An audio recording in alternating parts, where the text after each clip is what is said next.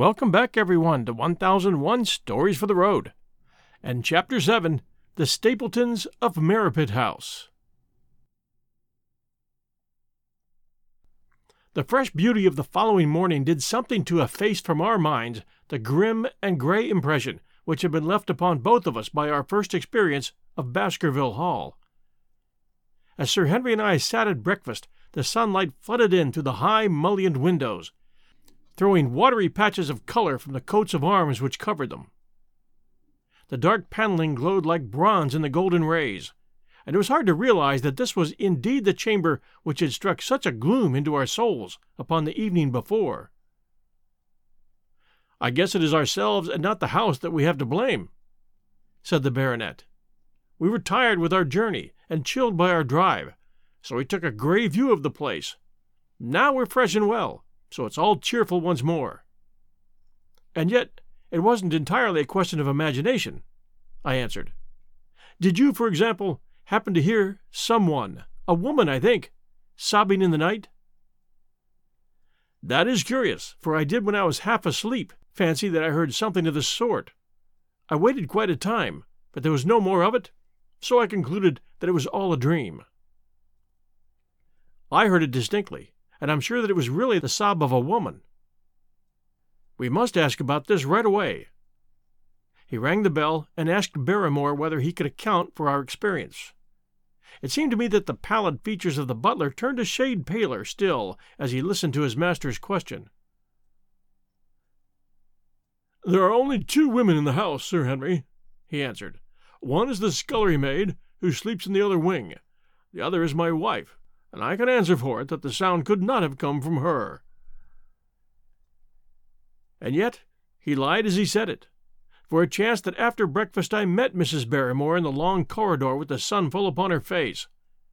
She was a large, impassive, heavy featured woman, with a stern, set expression of mouth. But her telltale eyes were red, and glanced at me from between swollen lids. It was she, then, who wept in the night, and if she did so her husband must know it. Yet he had taken the obvious risk of discovery in declaring that it was not so. Why had he done this, and why did she weep so bitterly? Already round this pale faced, handsome, black bearded man there was gathering an atmosphere of mystery and of gloom. It was he who had been the first to discover the body of Sir Charles, and we had only his word for all the circumstances which led up to the old man's death. Was it possible that it was Barrymore, after all, whom we had seen in the cab in Regent Street? The beard might well have been the same. The cabman had described a somewhat shorter man, hmm, but such an impression might easily have been erroneous. How could I settle the point forever? Obviously, the first thing to do was to see the Grimpen postmaster and find whether the test telegram had really been placed in Barrymore's own hands. Be the answer what it might, I should at least have something to report to Sherlock Holmes. Sir Henry had numerous papers to examine after breakfast, so that the time was propitious for my excursion. It was a pleasant walk of four miles along the edge of the moor, leading me at last to a small gray hamlet, in which two larger buildings, which proved to be the inn and the house of Dr. Mortimer, stood high above the rest. The postmaster, who was also the village grocer, had a clear recollection of the telegram. Certainly, sir, said he. I had the telegram delivered to Mr. Barrymore exactly as directed. Who delivered it? I asked. My boy here, James. You delivered the telegram to Mr. Barrymore at the hall last week, did you not? Yes, father, I delivered it. Into his own hands? I asked. Well, he was up in the loft at the time, so that I could not put it into his own hands, but I gave it into Mrs. Barrymore's hands, and she promised to deliver it at once. Did you see Mr. Barrymore? No, sir. I tell you he was in the loft. If you didn't see him, how did you know he was in the loft? Well, certainly his own wife ought to know where he is, said the postmaster, testily. Didn't he get the telegram? If there is any mistake, it is for Mr. Barrymore himself to complain. It seemed hopeless to pursue the inquiry any further, but it was clear that in spite of Holmes's ruse, we had no proof that Barrymore had not been in London all that time. Suppose that it were so. Suppose that the same man had been the last who had seen Sir Charles alive. and the first to dog the new heir when he returned to England. What then? Was he the agent of others, or had he some sinister design of his own? What interest could he have in persecuting the Baskerville family? I thought of the strange warning clipped out of the leading article of the Times. Was that his work, or was it possibly the doing of someone who was bent upon counteracting his schemes? The only conceivable motive was that which had been suggested by Sir Henry that if the family could be scared away, a comfortable and permanent home would be secured for the Barrymores. But surely such an explanation as that would be quite inadequate to account for the deep and subtle scheming which seemed to be weaving an invisible net round the young baronet. Discover why critics are calling Kingdom of the Planet of the Apes the best film of the franchise. What a wonderful day! It's a jaw dropping spectacle that demands to be seen on the biggest screen possible. We need to go. Hang on. It is our time. Kingdom of the Planet of the Apes. Now playing only in theaters. Rated PG 13. Some material may be inappropriate for children under 13. Holmes himself had said that no more complex case had come to him in all the long series of his sensational investigations. I prayed, as I walked back along the gray, lonely road, that my friend might soon be freed from his preoccupations and able to come down to take this heavy burden of responsibility from my shoulders. Suddenly, my thoughts were interrupted by the sound of running feet behind me and by a voice which called me by name. I turned, expecting to see Dr. Mortimer. But to my surprise, it was a stranger who was pursuing me. He was a small, slim, clean shaven, prim faced man, flaxen haired and lean jawed, between thirty and forty years of age, dressed in a gray suit and wearing a straw hat.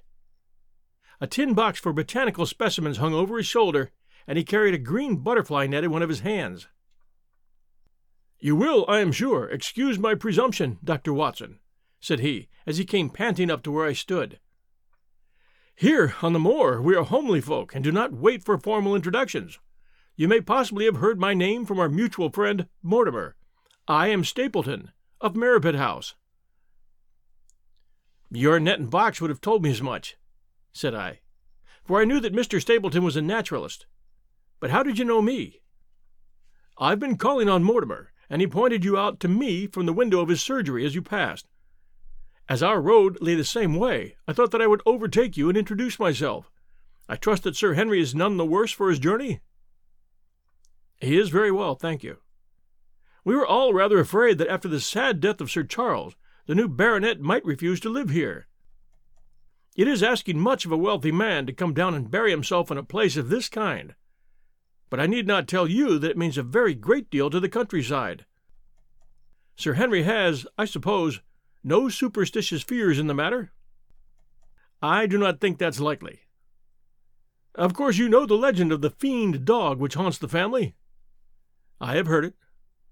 It is extraordinary how credulous the peasants are about here. Any number of them are ready to swear that they've seen such a creature upon the moor. He spoke with a smile, but I seemed to read in his eyes that he took the matter more seriously. The story took a great hold upon the imagination of Sir Charles, and I have no doubt that it led to his tragic end. But how? His nerves were so worked up that the appearance of any dog might have had a fatal effect upon his diseased heart. I fancy that he really did see something of the kind upon that last night in the yew alley. I feared that some disaster might occur, for I was very fond of the old man, and I knew that his heart was weak. How did you know that? My friend Dr. Mortimer told me. You think then that some dog pursued Sir Charles, and that he died of fright in consequence? Have you any better explanation? I haven't come to any conclusion. As Mr. Sherlock Holmes. The words took away my breath for an instant. But a glance at the placid face and steadfast eyes of my companion showed that no surprise was intended. It is useless for us to pretend that we do not know you, Dr. Watson, said he. The records of your detective have reached us here, and you could not celebrate him without being known yourself. When Mortimer told me your name, he could not deny your identity. If you are here, then it follows that Mr. Sherlock Holmes is interested himself in the matter, and I am naturally curious to know what view he might take. I am afraid that I cannot answer that question for you. May I ask if he is going to honor us with a visit himself? He cannot leave the town at present. He has other cases which engage his attention. What a pity! He might throw some light on that which is so dark to us. But as to your own researches, if there is any possible way in which I can be of service to you, I trust that you will command me. If I had any indication of the nature of your suspicions, or how you propose to investigate the case, I might perhaps even now give you some aid or advice. I can assure you that I'm simply here upon a visit to my friend, Sir Henry, and that I need no help of any kind. Excellent, said Stapleton. You are perfectly right to be wary and discreet. I am justly reproved for what I feel was an unjustifiable intrusion, and I promise you that I will not mention the matter again. We had come to a point where a narrow grassy path struck off from the road and wound away across the moor. A steep, boulder sprinkled hill lay upon the right, which had in bygone days been cut into a granite quarry. The face which was turned towards us formed a dark cliff, with ferns and brambles growing in its niches. From over a distant rise there floated a gray plume of smoke. A moderate walk along this moor path brings us to Merripit House, said he. Perhaps you will spare an hour, that I may have the pleasure of introducing you to my sister. My first thought was that I should be by Sir Henry's side. But then I remembered the pile of papers and bills with which his study table was littered. It was certain that I could not help with those. And Holmes had expressly said that I should study the neighbors upon the moor. I accepted Stapleton's invitation, and we turned together down the path. It is a wonderful place, the moor, said he, looking round over the undulating downs, long green rollers, with crests of jagged granite foaming up into fantastic surges. You never tire of the moor. You cannot think the wonderful secrets which it contains. It is so vast and so barren, and so mysterious. You know it well, then? I've only been here two years. The residents would call me a newcomer. We came shortly after Sir Charles settled. But my taste led me to explore every part of the country round, and I should think that there are few men who know it better than I do. Is it hard to know? Yes, very hard. You see, for example, this great plain to the north here, with the queer hills breaking out of it. Do you observe anything remarkable about it? It would be a rare place for a gallop. You would naturally think so, and the thought has cost several their lives before now. You notice those bright green spots scattered thickly over it? Yes, they seem more fertile than the rest. Stapleton laughed. That is the great Grimpen Mire, said he. A false step yonder means death to man or beast. Only yesterday I saw one of the moor ponies wander into it. He never came out. I saw his head for quite a long time craning out of the bog hole, but it sucked him down at last. Even in the dry seasons it's a danger to cross it, but after those autumn rains, it's an awful place. And yet I can find my way to the very heart of it and return alive. By George, there's another one of those miserable ponies. Something brown was rolling and tossing among the green sedges. Then a long, agonized, writhing neck shot upward, and a dreadful cry echoed over the moor. It turned me cold with horror, but my companion's nerves seemed to be stronger than mine. It's gone, said he. The mire has him.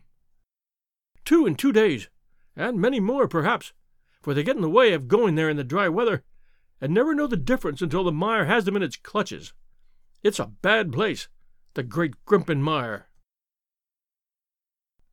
And you say you can penetrate it? Yes, there are one or two paths which a very active man can take. I have found them out. But why should you wish to go into so horrible a place? Well, you see the hills beyond? They are really islands cut off on all sides by the impassable mire, which has crawled round them in the course of years. That is where the rare plants and butterflies are, if you have the wit to reach them. I might try my luck some day. He looked at me with a surprised face. For God's sake, put such an idea out of your mind, said he. Your blood would be upon my head. I assure you that there would not be the least chance of your coming back alive. It is only by remembering certain complex landmarks that I am able to do it. Hello! I cried. What is that? A long, low moan, indescribably sad, swept over the moor. It filled the whole air, and yet it was impossible to say whence it came from. From a dull murmur, it swelled into a deep roar, and then sank back into a melancholy, throbbing murmur once again.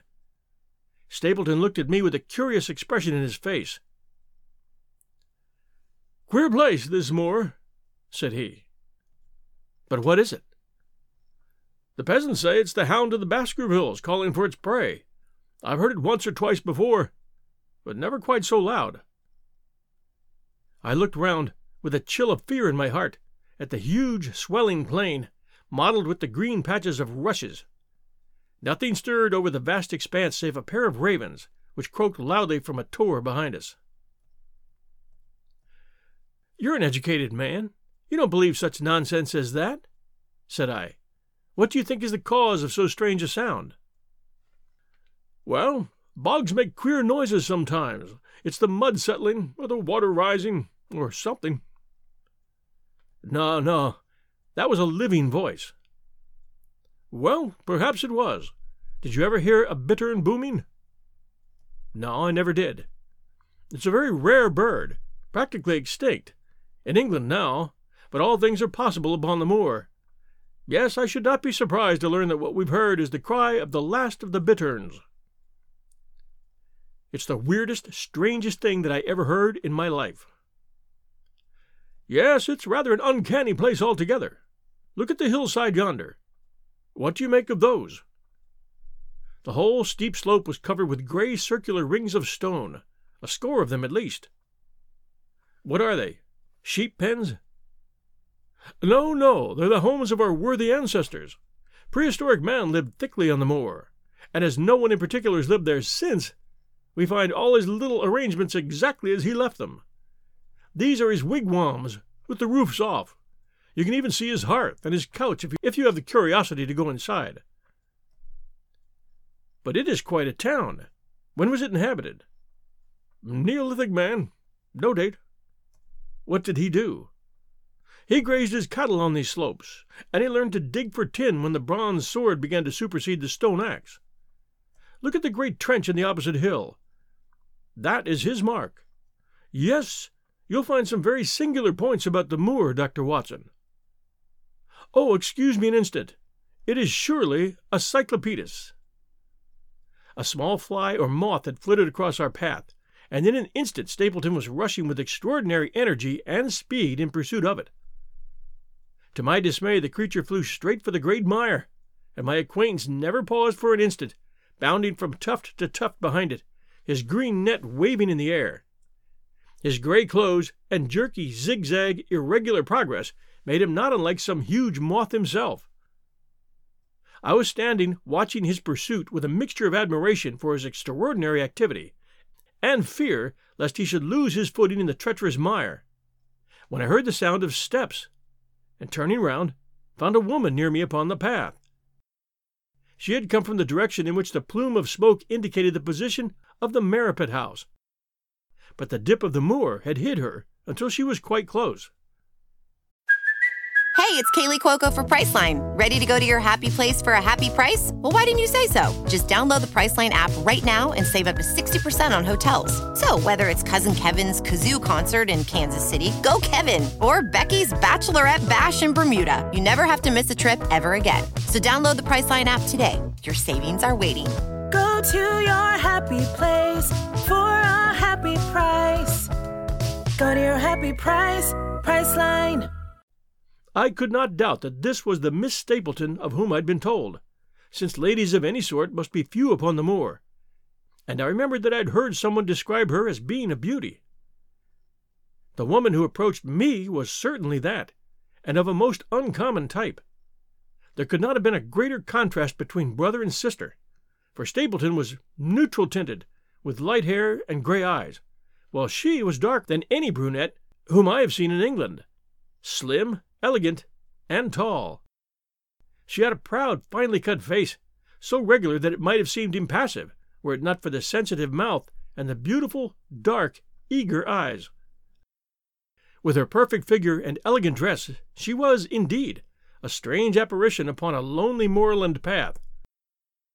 Her eyes were on her brother as I turned, and then she quickened her pace towards me. I had raised my hat and was about to make some explanatory remark when her own words turned all my thoughts into a new channel. Go back, she said. Go straight back to London, instantly. I could only stare at her in stupid surprise. Her eyes blazed at me, and she tapped the ground impatiently with her foot. Why should I go back? I asked. I cannot explain. She spoke in a low, eager voice, with a curious lisp in her utterance. But for God's sake, do what I ask you. Go back and never set foot upon the moor again. But I've only just come. Man, man, she cried. Can you not tell when a warning is for your own good? Go back to London. Start tonight. Get away from this place at all costs. Hush! My brother is coming. Not a word of what I've said. Would you mind getting that orchid for me among the mare's tails yonder? We're very rich in orchids on the moor, though, of course, you are rather late to see the beauties of the place. Stapleton had abandoned the chase and came back to us breathing hard and flushed with his exertions.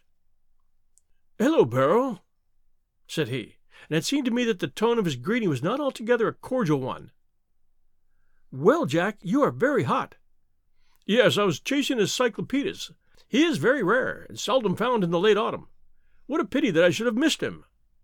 He spoke unconcernedly, but his small light eyes glanced incessantly from the girl to me. You have introduced yourselves, I can see. Yes, I was telling Sir Henry that it's rather late for him to see the true beauties of the moor. Why, who do you think this is? I imagine that it must be Sir Henry Baskerville. No, no, said I, only a humble commoner, but his friend. My name is Dr. Watson. A flush of vexation passed over her expressive face. We, we have been talking at cross purposes, said she. Why, you had not very much time for talk, her brother remarked, with the same questioning eyes. I talk as if Dr. Watson were a resident instead of being merely a visitor, said she.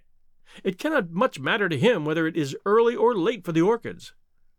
But you will come on, will you not, and see Merripit House?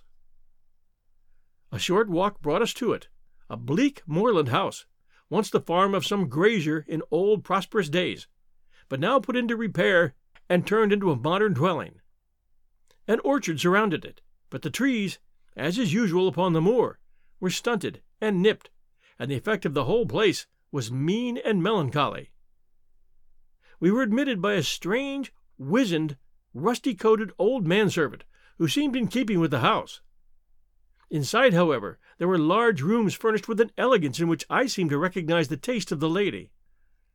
As I looked from their windows at the interminable granite flecked moor rolling unbroken to the furthest horizon, I couldn't help but marvel at what could have brought this highly educated man and this beautiful woman to live in such a place. It's a queer spot to choose, is it not? said he, as if in answer to my thought.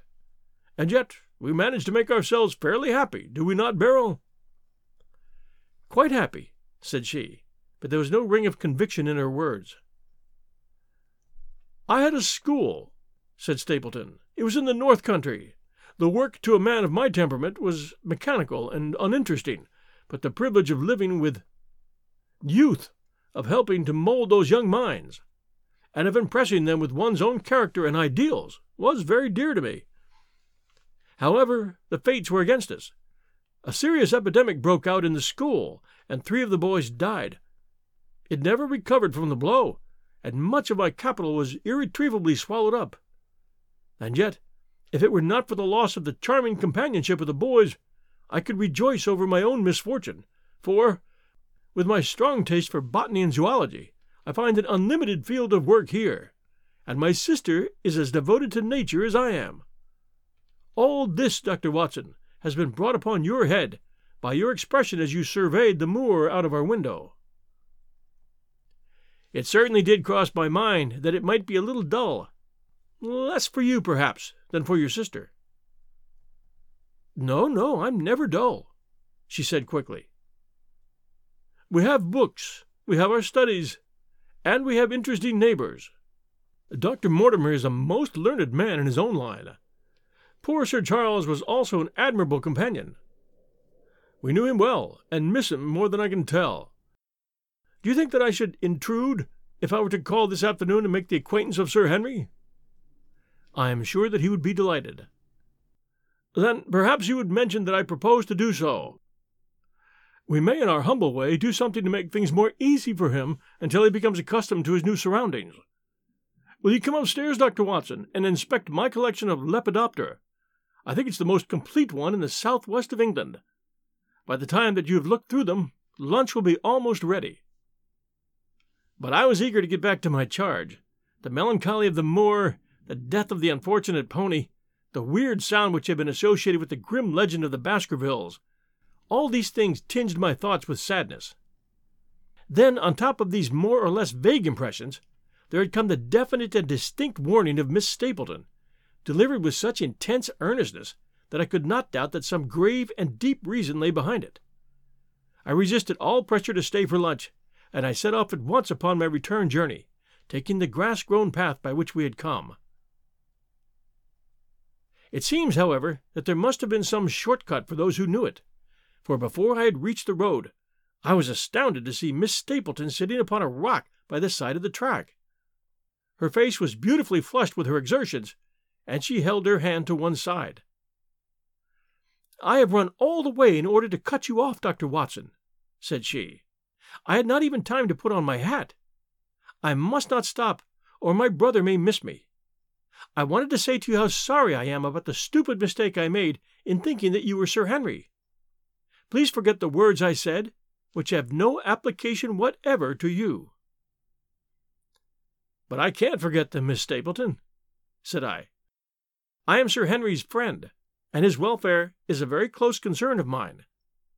Tell me why it was that you were so eager that Sir Henry should return to London. A woman's whim, Dr. Watson. When you know me better, you will understand that I cannot always give reasons for what I say or do. No, no. I remember the thrill in your voice. I remember the look in your eyes. Please be frank with me, Miss Stapleton, for ever since I've been here, I have been conscious of shadows all around me. Life has become like that great Grimpen mire, with little green patches everywhere into which one may sink, and with no guide to point the track. Tell me then what it was that you meant, and I will promise to convey your warning to Sir Henry. An expression of irresolution passed for an instant over her face, but her eyes had hardened again when she answered me. You make too much of it, Dr. Watson, said she. My brother and I were very much shocked by the death of Sir Charles. We knew him very intimately, for his favorite walk was over the moor to our house. He was deeply impressed with the curse which hung over the family, and when this tragedy came, I naturally felt that there must be some grounds for the fears which he had expressed. I was distressed, therefore, when another member of the family came down to live here, and I felt that he should be warned of the danger which he will run. That was all which I intended to convey. But what is the danger? You know the story of the hound? I do not believe in such nonsense. But I do. If you have any influence with Sir Henry, take him away from a place which has always been fatal to his family. The world is wide. Why should he wish to live at a place of danger? Well, frankly, because it is the place of danger. That's Sir Henry's nature. I fear that unless you give me some more definite information than this, it would be impossible to get him to move. I cannot say anything definite, for I do not know anything definite. I would ask you one more question, Miss Stapleton. If you meant no more than this when you first spoke to me, why should you not wish your brother to overhear what you said? There is nothing to which he or anyone else could object. My brother is very anxious to have the hall inhabited, for he thinks it is for the good of the poor folk upon the moor. He would be very angry if he knew that I've said anything which might induce Sir Henry to go away. But I have done my duty now, and I will say no more. I must go back, or he will miss me and suspect that I've seen you. Goodbye. She turned and disappeared in a few minutes among the scattered boulders, while I, with my soul full of vague fears, pursued my way to Baskerville Hall. Thanks for joining us at 1001 Stories for the Road. If you enjoy our show, please do send us a review, please tell a friend, and please help a friend subscribe. Thank you very much. We'll be back soon.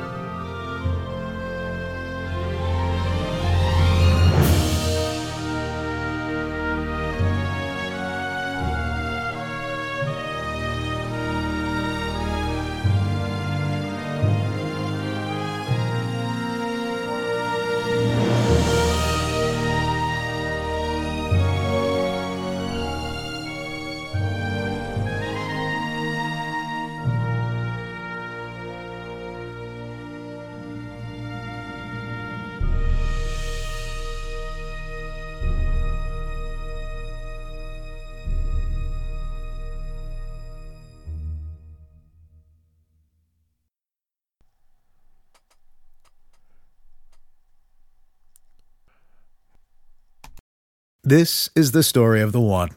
As a maintenance engineer, he hears things differently. To the untrained ear, everything on his shop floor might sound fine, but he can hear gears grinding or a belt slipping. So he steps in to fix the problem at hand before it gets out of hand. And he knows Grainger's got the right product he needs to get the job done, which is music to his ears. Call, clickgrainger.com, or just stop by. Grainger, for the ones who get it done.